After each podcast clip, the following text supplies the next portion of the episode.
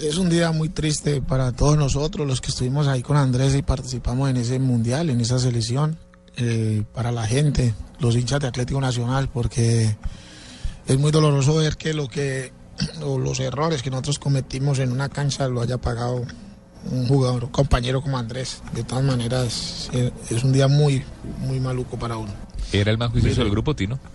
Andrés, sí. ¿Era el más serio o sea organizado? Sí, no, era muy juicioso, era un señor. Y, no solamente por fuera, en la cancha era un jugador espectacular, un jugador muy decente, muy respetuoso. Alguna vez tuve la oportunidad, se equivocó y le dio un, digamos que una falta en una entrada muy fuerte a un jugador del Medellín, en un clásico en Nacional Medellín.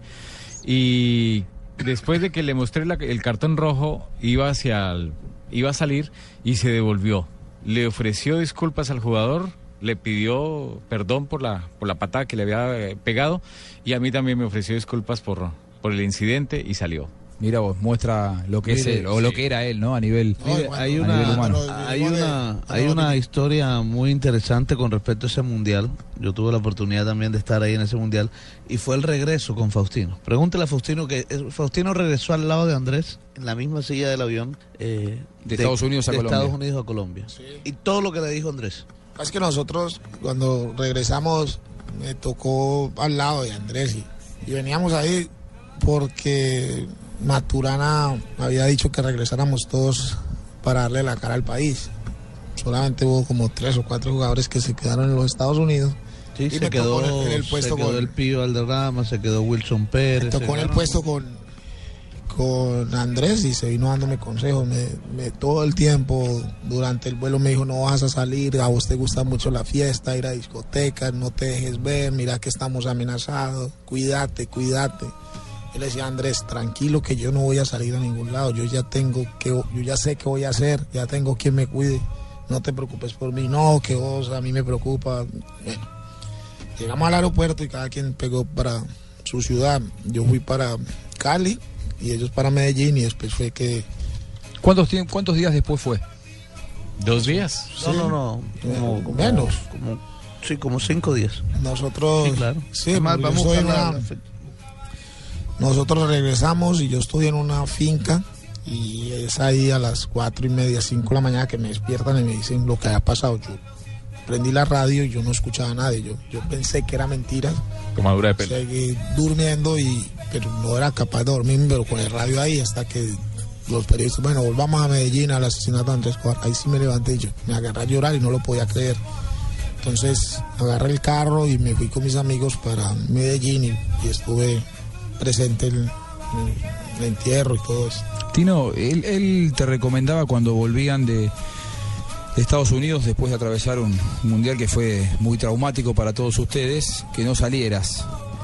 Pero a él la muerte lo encontró eh, a, la noche, saliendo. Él, no te había dicho que, no, que, en realidad convenía guardarse. Sí, pero lo raro es, o sea, él lo, recomendó por las amenazas que nos habían hecho en, pleno mundial. Durante el mundial fue. Pero la verdad uno no pensaba que pudiera haber alguien en realidad en Colombia que te fuera a hacer ese mal, eso era impensable, Igual Andrés salió con con Galeano, que era su gran amigo, compañero. El andino.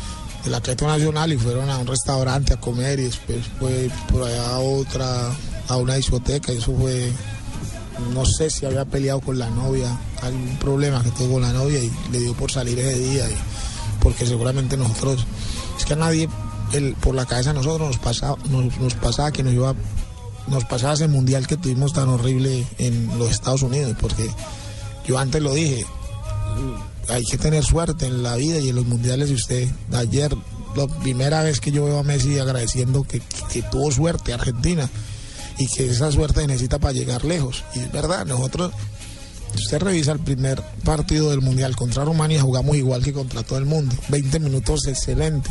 La pelota no entró y en el primer contragolpe Rumania nos hicieron tres tiros al arco y nos hicieron tres goles. Quizás de pronto si volvemos la parte de atrás, cómo terminamos nosotros las eliminatorias, jugamos contra Argentina, llegamos cinco veces, hicimos cinco goles. Pasó exactamente lo mismo, al contrario. Contra Rumania, llegaron tres veces, nos hicieron tres goles y perdimos un partido que la gente no esperaba que perdiéramos, porque todo el mundo se ha programado para hacer un mundial, el mejor mundial de la historia, y todo se nos volteó. Aquí nadie se preparó para eso, se preparó para pasar y tratar de igualar lo del mundial de Italia. Vinieron sin tanta responsabilidad. Bueno, si nos va bien, ya no hay esas amenazas, ya la gente ya está convencida de otra cosa.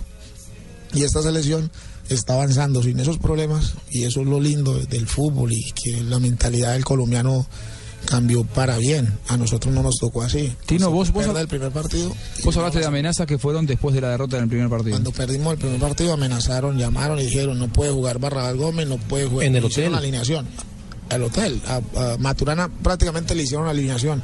Pones a esto, a esto y a esto, o si no cuando llegues aquí te matamos a vos, la familia de Bolillo, a Bolillo, a Barrabás.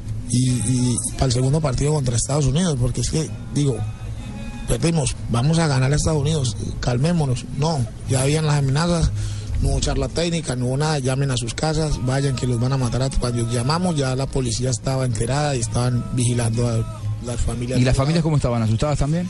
Las familias estaban, claro, preocupadas cuando si vos ves que a tu casa te, te parquean un carro de la policía con policías la cosa era grave. Sería, sí. Ustedes salieron el partido con Estados Unidos eh, pensando en cualquier cosa, menos en, en, cómo salir a, salir a sacar adelante el partido. cuando yo estoy en la sala, en la habitación, esperando la charla técnica para jugar ese partido, estábamos tensionados.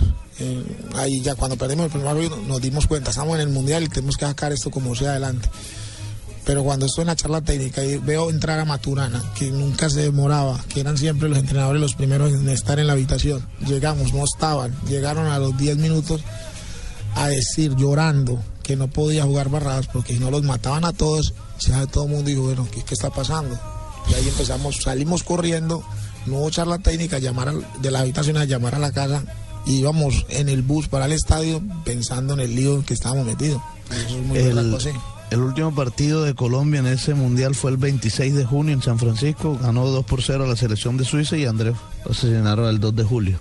O sea, sí fue como 6, 7 días después.